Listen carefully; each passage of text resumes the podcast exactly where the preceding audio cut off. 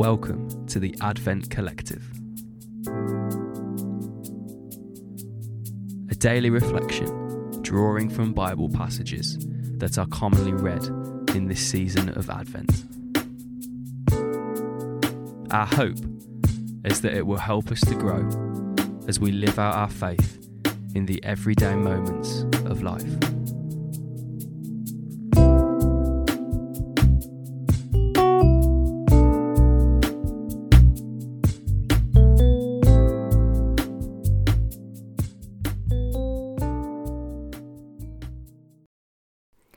Welcome to the Advent Collective, day 18. Our Bible passage today is 1 Corinthians 15, verses 19 to 28. I'd like us to look specifically at verses 19 to 22, and I'm going to read these now from the message translation. If all we get out of Christ is a little inspiration for a few short years, we're a pretty sorry lot. But the truth is that Christ has been raised up the first in a long legacy of those who are going to leave the cemeteries. There is a nice symmetry in this. Death initially came by a man, and resurrection from death came by a man. Everybody dies in Adam. Everybody comes alive in Christ. My daughter loves a good story. One of the series she enjoys is the Disney Twisted Tales books. They're all based on the same premise what if the story was different? What if Aladdin never found the magic lamp? What if Sleeping Beauty didn't wake up when the prince kissed her? What if Cinderella hadn't had the chance to try on the glass slipper? As the what if becomes a reality, obviously the story changes, and so does the ending. Not all the twisted tales see people living happily ever after. In chapter 15 of 1 Corinthians, we see Paul facing a similar what if scenario. What if there is no resurrection of the dead? This was a question that some people in Corinth had begun to ask, and indeed believed to be true. We don't know the exact arguments that Paul is refuting in this chapter, but when it comes to concerns about the validity of Jesus' resurrection, it is clear that Paul has no questions or what ifs. He is absolutely certain that Christ died, was buried, and was then raised to life again. And he's convinced that this belief is fundamental to the gospel. Without it, there is no Christianity. There would be no story at all.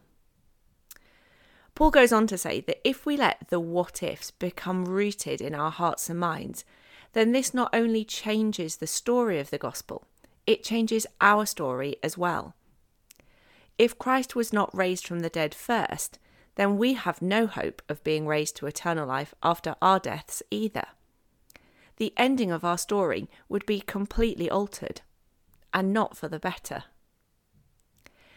In verse 21, Paul writes, Everybody dies in Adam, everybody comes alive in Christ.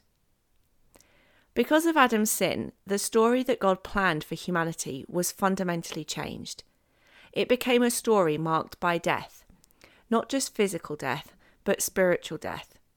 The story changed from one where everything was very good to one that was filled with violence, suffering, selfishness, and greed. Jesus came to change that story. If we say yes to Jesus and seek forgiveness for our sins through his death on the cross, we're able to know and experience the abundant, richer, fuller life that God always planned for us. In Christ, we are able to come alive in the present. And then, through Jesus' resurrection, we have the hope of a future where we will live forever in the presence of God, in a place with no more death, or mourning, crying, or pain. This is the perfect ending that Paul refers to in verse 28. Advent is a season when we remember this story, a story that tells us we are forgiven for the past, can experience life as God intended in the present, and have the hope of eternal life in the future. It is a great story, but is it the one that we tell? That's the question that Paul is asking through his hard hitting comment in verse 19. if all we get out of Christ is a little inspiration for a few short years, we're a pretty sorry lot. That's a powerful challenge. It makes us ask, what does Christ actually mean to me? Does our story reflect the one that Paul has just explained and unpacked in these verses from 1 Corinthians 15? Or have we let the what ifs of the world, our culture, and those around us water down and change the story of God in our lives? Have we made Jesus just a person who shared some inspirational teaching that we try to live by for the few short years we're on this earth?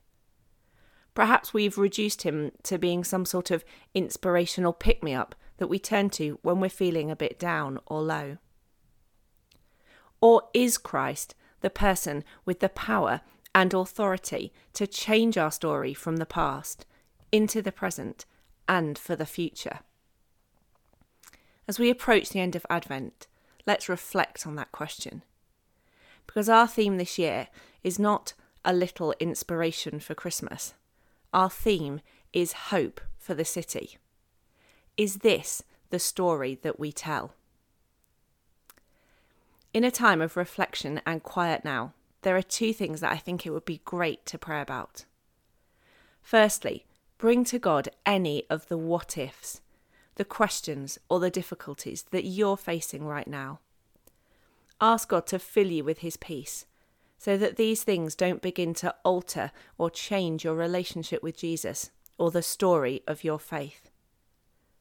And secondly, ask God to remind you again of the story you have to tell about what Jesus means to you.